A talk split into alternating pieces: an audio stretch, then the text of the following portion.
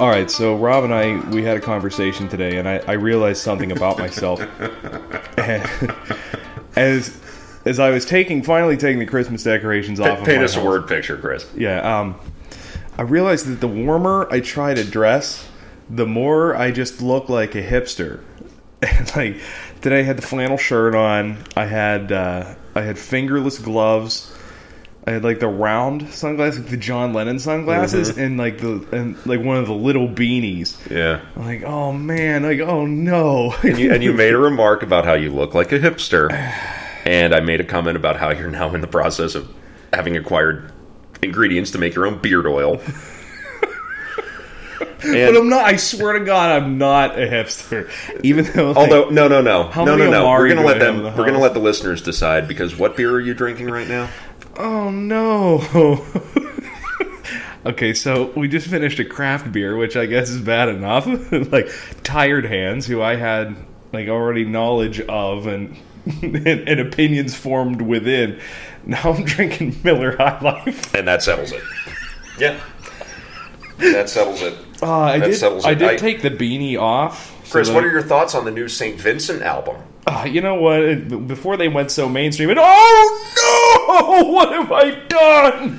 Oh, Oh God. And with that realization that Oh man. Chris apparently has a very unfortunate 2019 resolution. Welcome everybody to the first 2019 episode of Thieves, Rogues, and Renegades. I am Welcome Rob North, And I am your co-host, Chris Miller. and uh, yes, Happy New Year, everybody. We're glad to be back after a little break from the holidays. Things were very hectic for all of us. We're both very tired. We've had no sleep, so this will be a fun one today. Yeah, our, our schedules really didn't get any easier. Oh, they did not. I bought a day planner and I'm pretty excited about it. oh, yeah. Yeah, and I like I know everybody else just uses like calendar app on their phone, their Google Calendar, Gmail, or whatever. Thank I you for joining us on this episode of Dull White Men Talking. Oh no, I bought because now I'm like I don't even like technology. I'd rather use a pen and paper. Like, oh god, Rob, help! I think you're beyond help. Well, okay, so oh. hopefully we can bring this back with our subject today. We're talking about a fella named Ned Lowe. Ned Lowe. This this guy is serious. Yeah, he was one of the pirates that kind of got like swept under the rug. Yeah, not a lot of not as many people know about Ned Lowe as really should. As they should. Like Ned Lowe is like the poster child for the golden age of piracy. At least is like the Royal Navy would have painted it. He really is. So to sum things up, Ned Lowe was a pirate, uh, most famously known not for the level of his exploits when it came to robbery and thievery, although he should be, as he, He was actually should a, be. he was a very talented There's pirate. only one guy who captured more ships than him that Yeah. we're going to talk about a little bit later. but he was known for the brutality of his actions and his apparently sadistic nature, as well as a pretty healthy level of mental instability, and also the uncertainty of his end. Nobody knows what happened to him. Uh, so he's one of the less well known of the great pirates of the Golden Age, despite having a pretty remarkable career.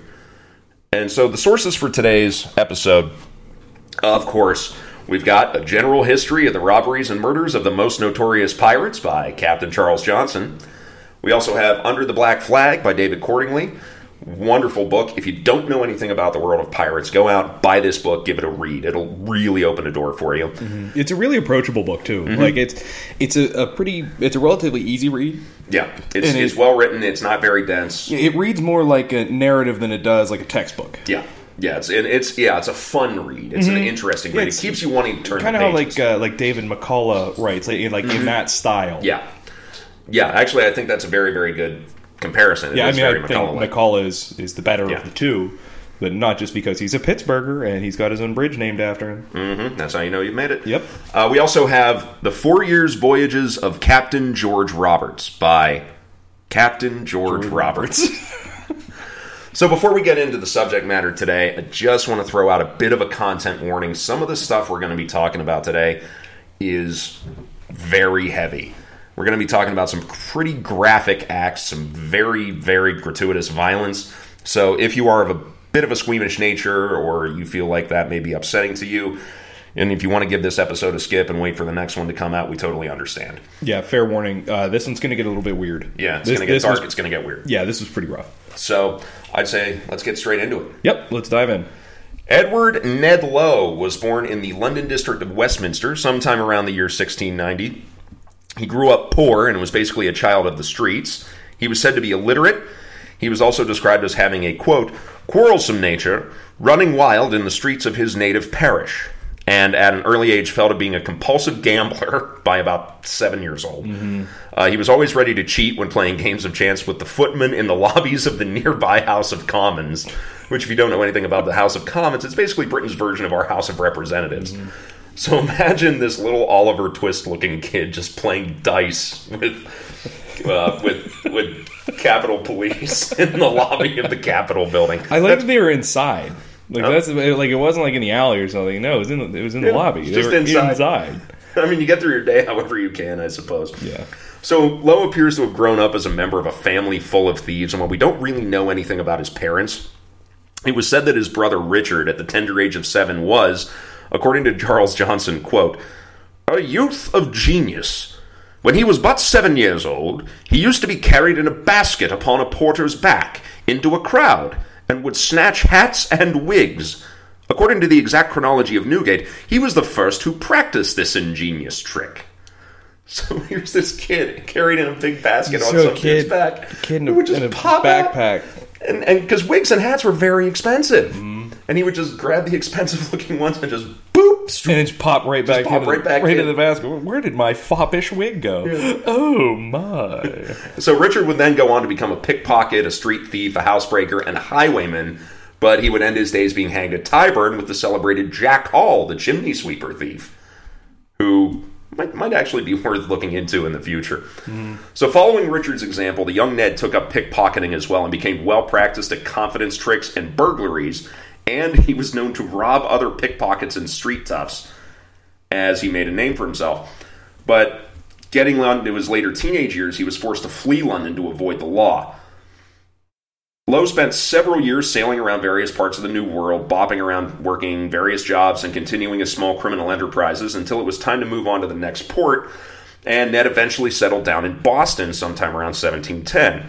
He found work at a rigging house making sails, rope, and cables for the shipping trade. And according to records we have, in August 1714, he married a, a woman named Eliza Marble at the First Church of Boston.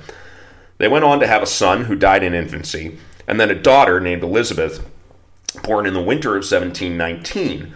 However, poor Eliza died giving birth to Elizabeth, leaving Ned alone with his baby daughter.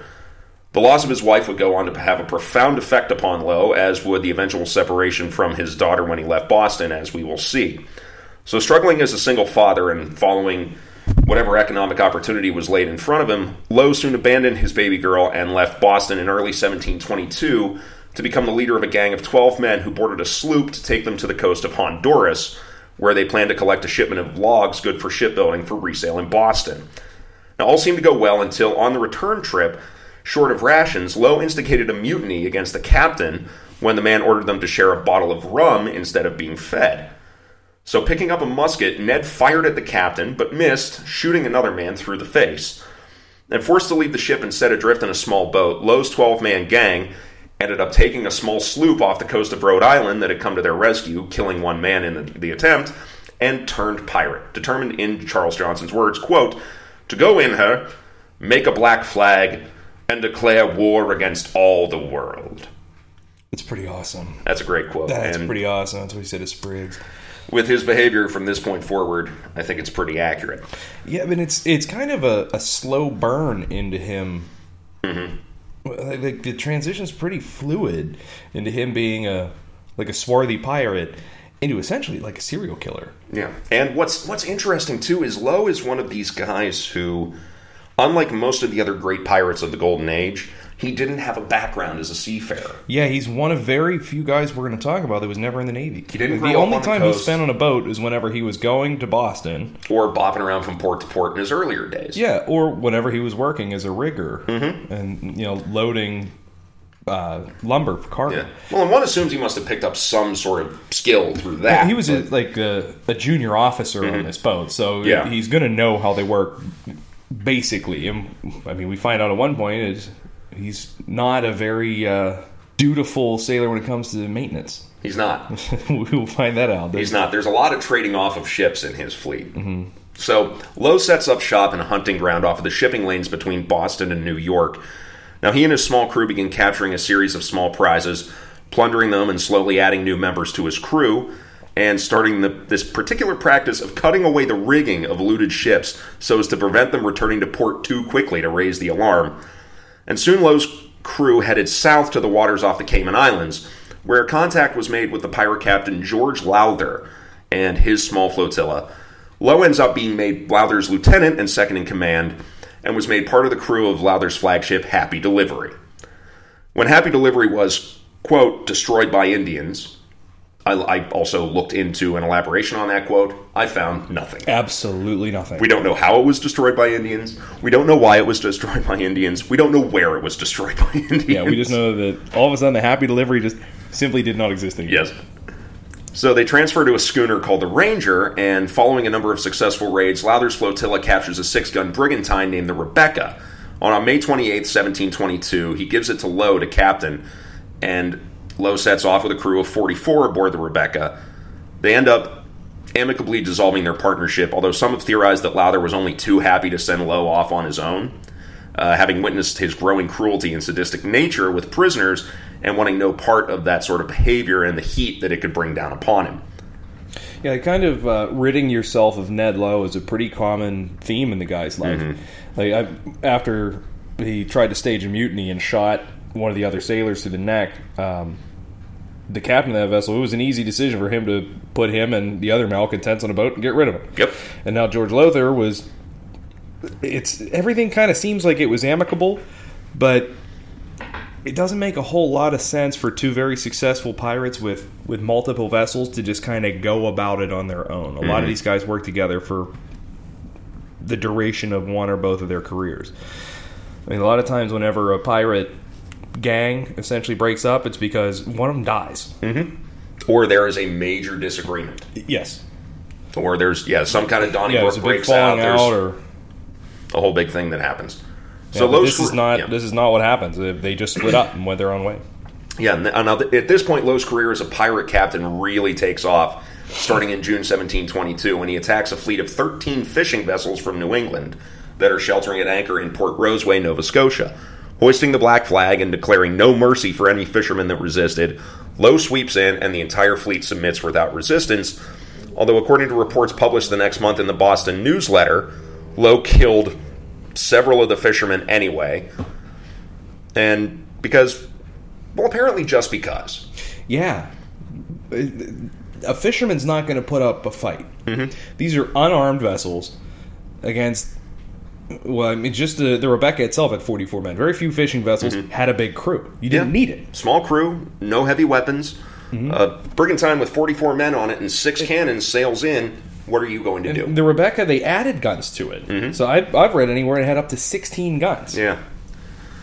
So he takes the largest of the ships, an 80 ton schooner that he then puts 10 guns aboard and renames Fancy, mm-hmm. and made her his flagship, abandoning the Rebecca and setting those fishermen who didn't join his crew adrift in the one ship that he didn't burn. Now, for those taken prisoner, a really unpleasant time awaits them. According to an account published by a sailor named Philip Ashton, who escaped Lowe's crew in May 1723, quote, of all the piratical crews that were ever heard of, none of the English name came up to this in barbarity. Their mirth and their anger had much the same effect, for both were usually gratified with the cries and groans of their prisoners, so that they almost as often murdered a man from an excess of good humor as out of passion and resentment. And the unfortunate could never be assured of safety from them, for danger lurked in their very smiles. And to quote a later part of the account, quote, I soon found that any death was preferable to be linked with such a vile crew of miscreants, to whom it was a sport to do mischief, where prodigious drinking, monstrous cursing and swearing, hideous blasphemies, and open defiance of heaven and contempt of hell itself was the constant employment, unless when sleep somewhat abated the noise and the reveling. So these are these are party boys, mm-hmm. and Yeah, it seems not like well behaved. everybody that kind of hangs out with Ned Lowe, they're all of uh, they're all of sound mind. Mm-hmm. Uh, they they like burning vessels with people on them, uh, and and the longer this goes on, the the more barbaric it gets, and Yeah. it, it starts to get very bothersome. And this is before Ned Lowe would attack almost exclusively fishing vessels uh, because there was very little chance that they would there would be any kind of fight. He had his mo was if a man was married, he wouldn't conscript him and he wouldn't hurt him. Yeah. If there was ever a woman on a vessel, Never touched him. never touched them and ensured their safe passage Passage back back no, to the closest friendly port. to the friendly port. And in some cases, it was where they were headed to begin with. Mm-hmm. And he would, Also, never harmed a hair on a child's head. yeah, never a child, never a woman, never a married man. So there is part of his mind that still is, and it, it's almost assuredly because of trauma that this is all kind of coming back. And then that part of his brain seems to turn off. Yes. but like he would he would uh, try to blockade small towns uh, and if he had prisoners he would threaten threaten violence against the prisoners he never harmed any of them but that could be for two reasons uh, one is if you start murdering them uh, then you know the kind of game's over You lose your bargaining chip. yeah you're done but uh but after he gets the fancy Mm-hmm. And his crew starts to like, they all kind of feed off Yeah. of each other it starts to get weird So, let's get into the weird part. yeah So, one of Lowe's favorite tactics was the use of false colors, which is when you approach a vessel, you raise a different country's flag. Mm-hmm. Or their flag or a flag Their flag or a flag of an allied nation to trick them into thinking that you're a friendly vessel. And but this almost backfires a couple of times, such as off of Newfoundland, where Lowe mistook a French brig of war for a fishing vessel and barely escapes. Now he moves on through the rest of 1722 to a series of hunting grounds, moving from the Grand Banks off of Newfoundland to the Azores, where he added a captured vessel to his growing little fleet named, I love this, Rose Pink. The Rose Pink, which becomes his new flagship. They then move on to the Canary Islands, Cape Verde, back to the coast of Brazil, looping around back once again to the Caribbean, taking prizes all the while and accruing a flotilla of as many as seven ships and over 200 men at its largest point. Now, by the end of 1722, however, misfortune begins to befall Lowe and his crew. 120 miles east of Suriname, Lowe drops anchor to careen the hulls of his ships, and that means to clean them of barnacles and seaweed and all sorts of things that'll slow them down and break down the timbers of the lower parts of the hull. But aboard the Rose Pink, too many men moved to one side of the ship, and she tipped over too far in the water. It had so many barnacles and seaweed and shit on the bottom. Yeah, He, they just they just didn't careen it. yeah, they went they went too long without careening it, Yeah, but which is kind of what happens whenever but- a guy isn't in the navy. but the Rose Pink tips over enough to start letting portholes into yep. Uh, or letting If water into the open into the portholes that that they left open. It's the same thing that sank the Mary Rose, mm-hmm. Henry the Henry VIII's flagship. Right. And so she sinks, taking with her several of Lowe's men and nearly all of the flotilla's provisions. So they're trying to. So this flotilla is trying to le- limp into the nearest usable port. Lowe's crews are put on rations as short as one ship's biscuit and half a pint of water a day. They got to deal with light winds and heavy currents. They finally reach the island of Grenada, uh, which is under French ownership at this time, putting men ashore to gather water and food. The French masters of the island sent a ship, uh, sent a sloop to investigate, which Lowe promptly captures and renames the Ranger. I'm, I'm getting a trend here in ship naming, by the way. There, we will mention multiple rangers. They're not the same ranger. They're not the same vessel. I, there were three or four ships named Ranger. It, just Lowe in his fleet. Yeah, Just in Lowe's. and it was around this time that he gave command of a small captured schooner named Squirrel to his quartermaster, a guy named Francis Spriggs, who promptly sailed away and abandoned the fleet due to dis- Spriggs, Spriggs was one of the guys that got kicked off the boat whenever they shot the, the sailor. Yeah. That's how long they had been together. Yeah, Francis Spriggs had been with him from the beginning, but they think it was due to a disagreement that Spriggs had with Lowe over a crew member that Lowe had flogged to death for a relatively minor infraction. So Lowe's fleet continues their exploits through the Caribbean and off of South America for the next several months, capturing a large sloop that Lowe names the Fortune, and in the process beating several of her sailors to death and cutting the right ear off of all of those who didn't voluntarily join the pirates. Mm-hmm. And after you cut off your right ear, you were still manacled, you were still shackled, you were still beaten until you eventually decided Joined you were gonna anyway. Join it. Yeah. So you really didn't have a choice. Yeah. So the American Weekly Mercury newspaper, some months later, describes this period with the following words quote, The pirates were waiting there for them, took them, and plundered them. They cut and whipped some, and others they burnt with matches between their fingers to the bone to make them confess where their money was. They took the value of a thousand pistoles from passengers and others. They then let them go, but coming on the coast off of the Capes of Virginia, they were once again chased by the same pirates who first took them. They did not trouble them again, but wished them well home. They saw that at the same time his consort, a sloop of eight guns with a ship and a sloop, which were supposed to be prizes, they were commanded by one Edward Lowe. The pirates gave us an account of his taking the Bay of Honduras from the Spaniards, which had surprised the English, and taking them, and put all the Spaniards to the sword, excepting two boys, and as also burning the King George, a snow belonging to New York, and sunk one of the New England ships, and cut off one of the master's ears, and slit his nose. All this they themselves confessed. So it's talking about this period where they're just banging around, taking ship after ship after mm-hmm. ship, and basically committing random acts of violence. One of his favorite things, and, and they mentioned burning the match between the fingers. It's imagine if you looped around your wrist, wrapped around your thumb, and kind of wove between your fingers a mm-hmm. length of rope. He would they typically tie you to the mast with your hands behind your back. This rope is also covered in tar, Yes. And they would light the rope on fire. so it burns very hot. Very hot and relatively slowly. Mm-hmm. And it will burn to the bone every single one of your fingers. Yeah. In Until you tell them where the coin is or It'll the start at the dust is. pinky and it'll stop at the thumb mm-hmm. until it gets to your wrist. Yeah. Savage. Absolutely savage. I have no other word for it. No, I mean you. It will burn your fingers very slowly mm-hmm. away from your, From your hand. hand. And now we're gonna. And if you would tell, oftentimes they just went and looked for the stuff and let you burn. Mm-hmm. Like, oh, the, okay, it's locked in this cabin, blah blah blah. Okay, great, thanks. Great, thanks. And then they just went and got it. Yeah. So another episode in this period has Lowe capturing a Portuguese ship called the Nostra Senhora de Victoria on the 25th of January, 1723, where her captain allowed a bag of gold bullion worth some 15,000 pounds, Yeah, about what, four like and a half, eleven hundred about- pieces of gold. yeah, about four and a half million dollars today, to be thrown overboard rather than to be taken by the pirates. Flying into one of his rages, Lowe sliced off the captain's lips with his cutlass, broiled them in a frying pan, and forced the victim to eat them whilst they were still hot, and then murdered the remaining crew to a man. Other tales of his cruelty have him burning a French cook alive, saying that he was, according to Charles Johnson, quote, a greasy fellow who would fry well. Yeah. And another incident Yeah, was they, spoken they of They tied him to the mast, Yeah. set the ship on fire, and just watched.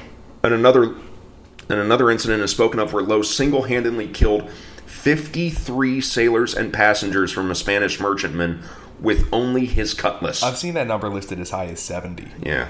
Anywhere between fifty and seventy.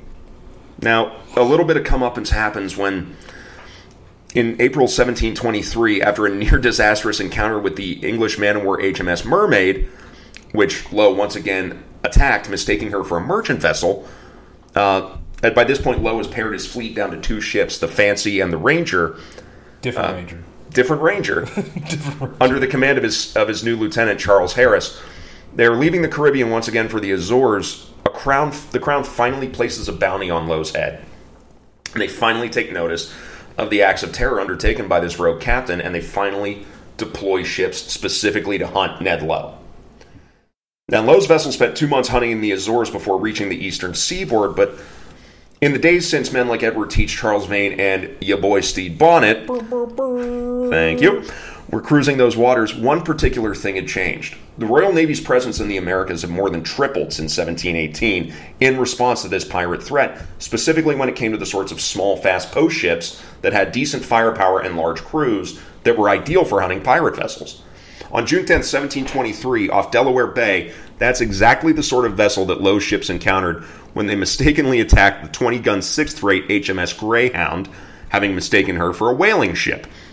So, with 20 guns and a crew of 130, Captain Peter Solgard of the Greyhound had no problem letting the pirates get close before he raised Royal Navy colors and unleashed multiple broadsides into the guts of both of Lowe's ships mm-hmm. as they maneuvered into to board her. Now, realizing they were outmatched, Lowe's vessels fled, but Ranger had her rigging torn apart by English cannon shot and was overtaken, boarded, and surrendered after a short skirmish on deck. Now, the damaged Fancy, with Lowe aboard, managed to limp away under oar power taking heavy casualties, but still keeping the nearly 150,000 pounds worth of gold and silver, which is worth as much as $45 million today, in Lowe's possession. So 43 of the Rangers' men are captured. 25 of them meet their end at the Noose on July 25, 1723, in Newport, Rhode Island, including Charles Harris.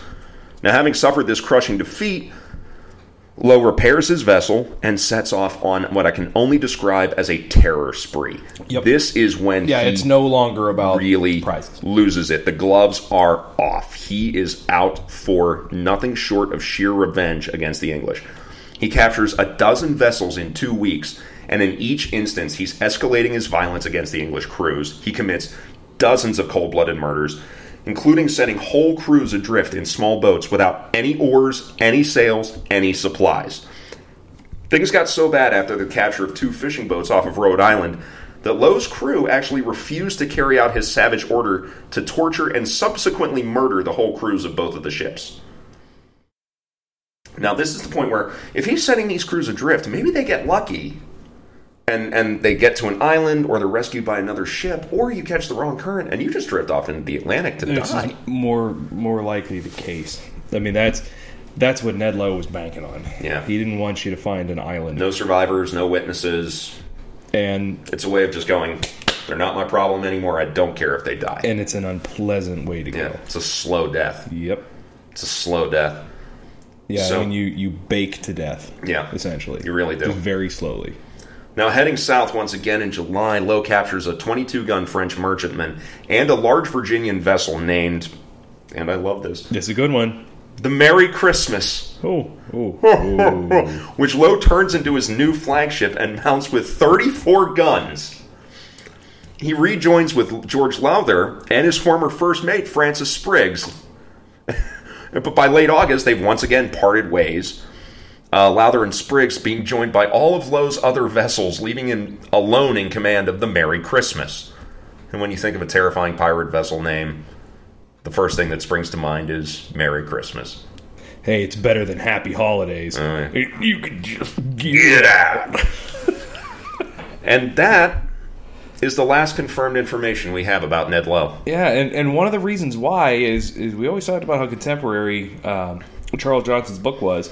Uh, he was still an active pirate. Yeah. Whenever Charles the book Johnson's book was published in 1724. This was right at the same time that Charles John or that that Ned Lowe was kind of fell off the radar. Yep, and nobody has any idea what happens. Yeah. Ned Lowe completely disappears from the record. Now, what everyone pretty much agrees on is that his pirate career had en- ends by the end of 1724. Yeah, there's no he he stops appearing after 1725. So he he either gives up piracy, or in in the case Yeah. of, of one of these, uh, he's hanged. Well, there are several theories. There and so Charles Johnson states that Lowe was sighted near the Canary Islands and the African coast before he and the entire crew of the Merry Christmas disappear. And one uh, rumor notes that he was sailing for Brazil and the Merry Christmas sank with all hands en route in a storm, which may be a likely outcome. It's happened to ships all the time. Another rumor has him making it to Brazil, scuttling the Merry Christmas, and disappearing into the Portuguese colonies, living off of his ill gotten gains and having never been caught. There are two versions of uh, another one with the crew of the Merry Christmas is where they they've kind of had it with him because the dude's fucking nuts. And uh, Both of they- these sources from the 19th century, so Right. about a little over 100 years later. Yep. So they uh, they set him they set him loose. They put him in a boat, and mm-hmm. he either rows to Brazil, where he lives out the rest of his days there comfortably and isn't a pirate, or another one is that he was picked up by a French vessel And taken to Martinique. Mm-hmm. where he was he was summarily hanged. Yep, he was recognized, Martinique. he was arrested, and he met his end dancing the hempen jig. Yeah, but nobody knows. And That's probably the likeliest. And according to these stories, the crew of the Merry Christmas then went on to elect a new captain and returned to sail alongside Francis Spriggs. So, Man, well, it's like, I remember this guy. He's cool, unlike this prick that we just put in a boat. right? Man, he was something else. Yeah, and, and there's this huge mystery that surrounds his final fate, and, and a, a lot of it is kind of exacerbated by the millions of dollars worth of treasure He that was nobody knows what happened to it. yeah, he, the guy was incredibly successful. Yeah. So he's kept. I mean, the rumors of where his his vessels have sank have kept treasure hunters busy since, pretty much ever since. Mm-hmm. I mean, everybody wants all of that gold and silver. Maybe that's what I want to do when I grow up. Maybe. just treasure hunt. This podcasting thing doesn't pan out. Right. I mean, we could we could do both. Yeah. So let's recap by going over some of Lowe's favorite torture and intimidation techniques, just to lay down how much of a fucking psycho this guy Yeah, actually he. was. I mean, this was a this was a bad person. yeah. It- No, we- he was a serial killer. he was a serial. He was a serial killer. I mean, okay, so let's look at some of the more prolific pirates. I, I can fully believe that, that Edward Teach, in the course of his entire pirating career, disregarding the final battle against against the English, probably killed less than a dozen people. He and his crew probably killed less than a dozen people throughout their entire career. Because there were a couple little scraps on board ships, mean, but for yeah, the most part, there weren't. At a- least, I mean, a dozen people. Uh, like whenever you weren't engaged with a naval vessel or where cannons weren't involved. the vast majority of pirates wanted your your your goods. They didn't they didn't want your lives. They didn't. They had or nothing to in some gain from cases, they killing you. wanted you. or in some cases they wanted you. They had nothing to gain from killing you. Mm-hmm. Compared to that, I can fully believe that Ned Lowe is responsible for maybe a thousand deaths Directly, Easily. directly, directly, either through killing people himself or giving orders to kill them. There's there's To his crew. at least like 80 instances of him just stabbing prisoners. There's, Yeah. and that's just a Stabbing them, one. shooting them, beating them to death, flogging them to death. He did everything. They tied all of these people. They tied their wrists to their ankles and had them on their knees, and he stabbed all of them. He didn't cut off heads. He stabbed all of them because it takes longer to die. Well, he way. was said to have cut off the decapitated some ship's officers. So let's go over the list. So he cuts off the lips of a victim, fries them in a pan, and feeds them back to the unfortunate owner. That's that's some shit, yeah. man. He ties a victim's hands with tar soaked rope between the fingers, sets light to the rope, and burns the flesh down to the bone. He ties victims by the neck to the yardarm, these victims, by the way, being Portuguese priests, and has his men hoist them up and down and up and down and up and down, lifting and dropping them repeatedly Until they die, until they died, until their necks snapped. Yeah, he burned a. French cook alive. just because he was a fat guy, and he thought it'd be funny. Yeah. He executed at least 53 bound Spanish prisoners single handedly with only his cutlass. He stabbed every single one of them, just on general principle, just because. He, he disemboweled victims and would tie them to the mess with their own intestines. He would decapitate people. He would castrate people. He was a fan of the good old fashioned pistol whipping. He would cut off the ears and noses of those who denied telling him of rich cargo or refused to join his crew. He would have men carried up to the tops of the mast and dropped to the deck. He would seemingly randomly whip and flog not only prisoners but members of his own crew, often for made up offenses or very, very minor offenses. And of course, there was the intentional starving and denial of water to prisoners and casting captured men adrift. And they say he got kicked off the Merry Christmas because he shot a man for sleeping. Yeah. Guy was asleep, so he shot him. They said that's why the crew. It was somebody he had a disagreement with, and apparently the guy was asleep, and there was a rumor that he shot him in the balls. good God. Yeah. But let's also go over some of the other behaviors that No Lowe had to counterbalance this cruel nature. He never forced married men to join his crew. That was at least initially. I don't know if that. Supposedly, he kept it up through his entire Okay, career. because like they, I stopped hearing references about it, so I wasn't sure if like he kind of changed whenever he obviously goes fucking nuts. Yeah. Well, Cordingly, theorizes that the the behavior continued. Yeah. He never harmed a female passenger or any children. He would often fall into long periods of melancholy and would spend hours on deck openly weeping, bemoaning the death of his late wife Eliza and their infant son and the abandonment of his daughter.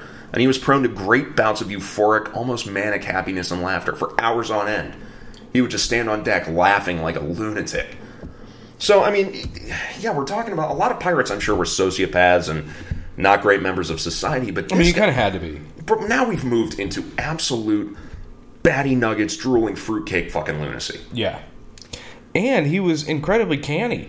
He was uh, smart. He was a very smart. He was Well, a very I mean, he, wily on captain. the, he grew up on the streets. He was wily. He had to be to survive. Growing up on the streets of Mm-hmm. But London, because London was not a a- nice place to be at this time. and then now the guy's got a well armed and organized navy Yeah. of lunatics. Yeah. He had seven vessels at one He's point. given all the orders. He he captured over a hundred vessels. Yeah. The only guy in history. He's one of the ever- most prolific yeah. pirates ever. The only guy that ever did more was Bart Roberts. Yeah. who is probably the greatest pirate of all time. and he did it in two years, Two years or less. Like like most of these pirates, he had a very short career, Mm-hmm. two years at most. So yeah, Lowe's got this like, he incredible is- legacy. He is the poster boy for what the, the Royal Navy would want Yeah. you to think of when you think The of a demonic pirate. pirate figure. Yeah. And and his flag didn't didn't do anything to take away from that. I love Ned Lowe's flag. Ned, Lowe's, it is Ned Lowe has maybe the elite pirate flag. it is just a big black background, solid black background with a big red skeleton. That's all it is. That's all it is. it is. beautiful. It's simple. Now, an interesting part of no, another interesting part of Lowe's legacy is that we still have copies of his articles. Yep. He had them written down, and and there are ten points of note. And would you like to hear them? Well, let's go for it. That's why we all came, right? It's the price of admission. One. The captain is to have two full shares. The quartermaster is to have one share and one half. The doctor, mate, gunner, and boatswain one share and one quarter. So that's dividing up treasure. Right. Two. He that shall be found guilty of taking up any unlawful weapon on board the privateer or any other prize by us taken, so as to strike or abuse one another in any regard, shall suffer what punishment the captain and the majority of the company shall see fit. 3. He that shall be found guilty of cowardice in the time of engagements shall suffer what punishment the captain and the majority of the company shall think fit. Which is, is unique in that uh, Charles Johnson says that whenever they were engaged with the Greyhound, that they had tactical superiority. They had the battle won. Lowe saw the Ranger lose its mast and split. Beat it. Beat feet. So he got the hell out of there, which is another reason why they're saying that he ended up losing almost all of his crew to Lowther.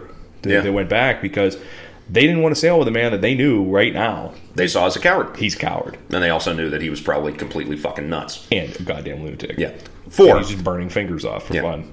4. If any gold, jewels, silver, etc., be found on board any of the prize or prizes to the value of a piece of eight, and the finder do not deliver it to the quartermaster in the space of 24 hours, he shall suffer what punishment the captain and the majority of the company shall think fit. 5. He that is found guilty of gaming or defrauding one another to the value of a royal of plate shall suffer what punishment the captain and the majority of the company shall think fit. No gambling on board. All this murder, don't you gamble. 6. He that shall have the misfortune to lose a limb in the time of engagement shall have the sum of 600 pieces of eight, and remain on board as long as he shall think fit. So it's a medical pension. Yeah. And if cool. you didn't think that you could, you wanted to do it anymore, you could quit. Yep. You just go. 7. Good quarters shall be given when craved. This he did not practice, No, no, not at all. because a whole lot of people surrendered and then lost their lives for it, or Yep. were tortured for it. He he was big into burning ships with people still on them. Mm-hmm. 8. He that sees a sail first shall have the best pistol or small arm aboard of her. So whoever spots the ship that you take, you get the nicest gun or sword. That makes sense. 9. He that shall be guilty of drunkenness in time of engagement shall suffer what punishment the captain and the majority of the company shall think fit. And finally, 10. No snapping of guns in the hold. Don't shoot your pistol inside. Right. just keep the shooting outside, fellas. Yeah. And that that is the story of Ned Lowe. Man, he was something else. Man, he really was. This dude was was, he was a bad dude. I'm gonna go take a shower now to cleanse myself of him. I and mean, it's it- it's a it's a fairly unique story to the other things we've been talking Yeah. about because he said he's not a Navy man, no. but he did come from a background of crime. Mm-hmm. Uh, Yeah, he didn't come from a nautical family or any kind no, of not nautical not at all. really. Like you said, the first up time next he to the on, Houses of Parliament, for fuck's sake. yeah, first time he was on a boat was whenever he was going. He was crossing the Atlantic, Yeah. Pretty wild. and then he ended up commanding seven vessels. And was a lunatic. Yeah, just like a Yeah. bloodthirsty murderer. Like Ned Lowe was. Well, what's, what's interesting people. is, you know, we talk about him basically becoming a serial killer. Is you have two types of serial killers. You have process killers and you have product killers. Process killers where it's about the kill. Yeah. Product killers, it's about what the kill achieves. And what's weird about Ned Lowe is he kind of sits in a crux between the two. yeah, he's the middle of that Venn diagram. He clearly enjoys torturing and killing people. He gets some kind of thrill from it. I don't know what that thrill is. We don't have an accurate psychological profile of the guy. But well, we can kind of ballpark it. we can ballpark it. And but we know that it was to for financial gain. Yeah. So yeah, that's that's Ned Lowe. So we're going to be talking about somebody next week that's a little less unpleasant and and still a pretty uh, somebody with quite the legacy. We're going to be talking about the famed French privateer Jean Bart. Yeah, he's another one that, that really doesn't get enough of a share in history. I, I, I, the more I was reading about Ned Lowe, the, the more I'm shocked that guys who were fairly mediocre pirates like uh, like Jack Rackham and and your boy Stede. Uh, they have a, a far bigger share of the conversation than he does. Yeah. he's the second most prolific pirate in the Caribbean's history, History. and nobody knows who he is. Yeah. I didn't know a whole lot about Ned Lowe. I just knew he was fucking nuts. Yep. Yeah. I didn't know that he burned people's fingers off. Yeah. I wish more people knew about him. So yeah. He, So gonna a- be he had a great bit part in Black Sails. Yeah. It was what season two, I believe. season two. Tadhg Murphy, the same guy who played Arne the Archer in Vikings. Yep. So yeah, next week we're going to be talking about Jean Bart, another prolific guy, Yeah, that's a good one. He was. This dude made some Yeah. bucks. and then uh, going into 2019. Now that we have the new year, we're we've got a couple things that we're excited about announcing. We don't have specifics yet, but coming up in the next few months, we're actually going to be doing some live dates. Yep. We're going to be doing some are- live shows now. We're bringing action to you. Now these are going to be these are going to be uh, recordings that are not going to be posted. These are going to be this is going to be unique content. This is not going to be recorded. It's going to be simply for the people that are there. So once we have more s- uh, specific dates and venues, you guys will be the first to know. We are also in the next couple weeks here going to be launching our Patreon page. Now we want to keep this, uh, we're never going to make people pay for this podcast. We want to No. keep it free. However, it does cost money to make this. It does cost us money. We have to buy research materials, equipment, beer. Well, But what Patreon does is it allows you to, if you so choose, if you have decided that we are worthy of a little bit of your money, to financially support us, become a patron of the podcast. It's simple, it's easy. You give a set amount every month. It can be as little as a dollar. yeah, or or even a one-time gift. Yeah. You don't have to or sign even up a one-time gift, whatever you think we are deserving of. And if you are a Patreon subscriber, you are now that you will be opened up to exclusive content, exclusive specialty content, behind the scenes, special episodes. You know, we're thinking of doing you know Rob and Chris review pirate movies, um, interviews with people we we will like talking to. So stay tuned for more information about that. Yeah, even even specific events and things that we're going to do. Mm-hmm. You know, and and it's going to be a really great way for you to have a, a very direct line of conversation. Mm-hmm. Um, we will definitely be taking your input into account. We will be taking very seriously. Absolutely. Uh, so if there's something that you, as a Patreon subscriber, really want to hear about, there's a, a much greater chance of that happening. I'll put Yes. it that way. Yeah, we're still working on getting all that set up. So next episode we'll come to you with the specifics on where you can find our Patreon And page. we also want to kind of expand our outreach here. We're uh, Mm-hmm. we're talking about doing some video.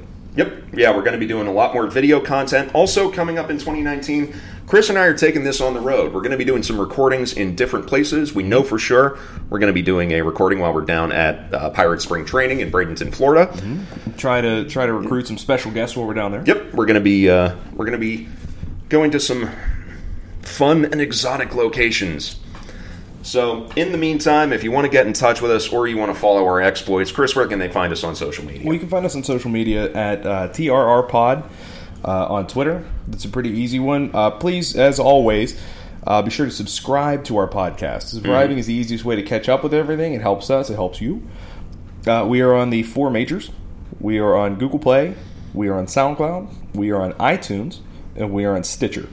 Uh, if you want to follow, say maybe see a little more uh, behind the scenes stuff, by all means, find us at uh, TRR Podcast on uh, Instagram. And if you look up Thieves, Rogues, and Renegades, you can find us on Facebook and on YouTube. Uh, and for sure, uh, subscribe to YouTube. Uh, you can hit the little bell. You can ring that little bell so you get all the notifications as they come up because we are going to be more. Uh, I don't want to say more active because we already have some stuff, but we're going to put some some different things up there. Like there, I said, there is we- going to be more video content. we're going to get some up. more video content, and we're working on some quality video content for you. Um, we don't just want to keep sticking to my cell phone anymore. Yes. so uh, you can find me, Rob, on Instagram at Meatneck. You can find me on Twitter at Meatneck2.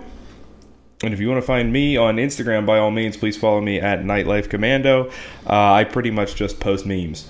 Yep. Or pictures of your dog. It's a lot of pictures of the dog. But they're all great. yeah, they're all great. all it's great. a pretty good dog. So yeah, uh, special thanks as always to our friends the Bloody Seamen for the use of their tunes.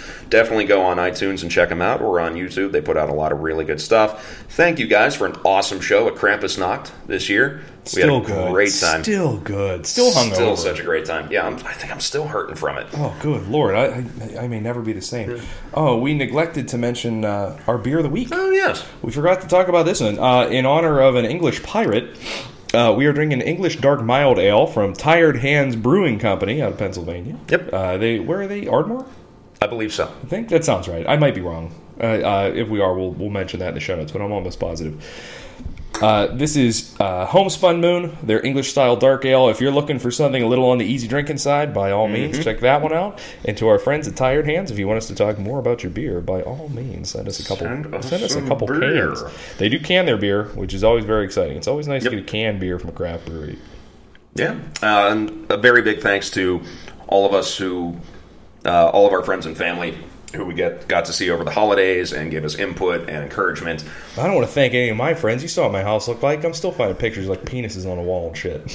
That sounds, that sounds like more of a you problem and less of a me I was cleaning the house. I'm still finding bottle caps, and I found a beer can like between the couch cushions. Like, what happened? I want to say thank you to Chris for coming down to see my family on Christmas Day. That was Yeah, a I great came and wrecked up the joint. Yeah, and hanging out with me and my, my parents, Deb and the bird. Um, before we go, Chris, any resolutions for 2019?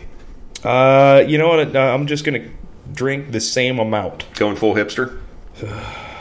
This sucks, dude. Hey, no? I didn't- You only I- have yourself to blame. But I, ah, it just sucks. I didn't know. Like it's it's just. Uh, yeah, So- I'm gonna throw away all my flannel shirts. it's from Walmart. It's a Walmart flannel. It was like seven dollars. It's like, oh god, I didn't like go to a thrift shop or pay eighty bucks for it because it's like slim fit. God. So, I'm, yeah, I'm gonna go and I'm gonna fight that weird mailman from Lawrenceville that wears his tiny shorts all year, just to prove that I'm on the, I'm on the right side of history. Oh, Plum Smuggler Paul. Oh God, how about how little that shirt is? Is he still the mailman there? I haven't been to Lawrenceville. I haven't seen him in quite some I some can't time. afford Lawrenceville anymore. That's how you know I'm not a hipster. I don't go to Lawrenceville because like I used to go there when it sucked. All right. Well, 2019, I'm going to try to be better at social media, putting more out there, better at Twitter, better at Instagram. I'm trying. It'll be a slow burn, but hopefully I can I can climb to the next level. So yeah, hope you guys had fun listening about Ned Lowe and Yeah, and, uh, too grossed out. I know we got through it okay. Yeah, that was pretty pretty ugly shit. So yeah, cool. We'll catch you guys next time. Hold fast.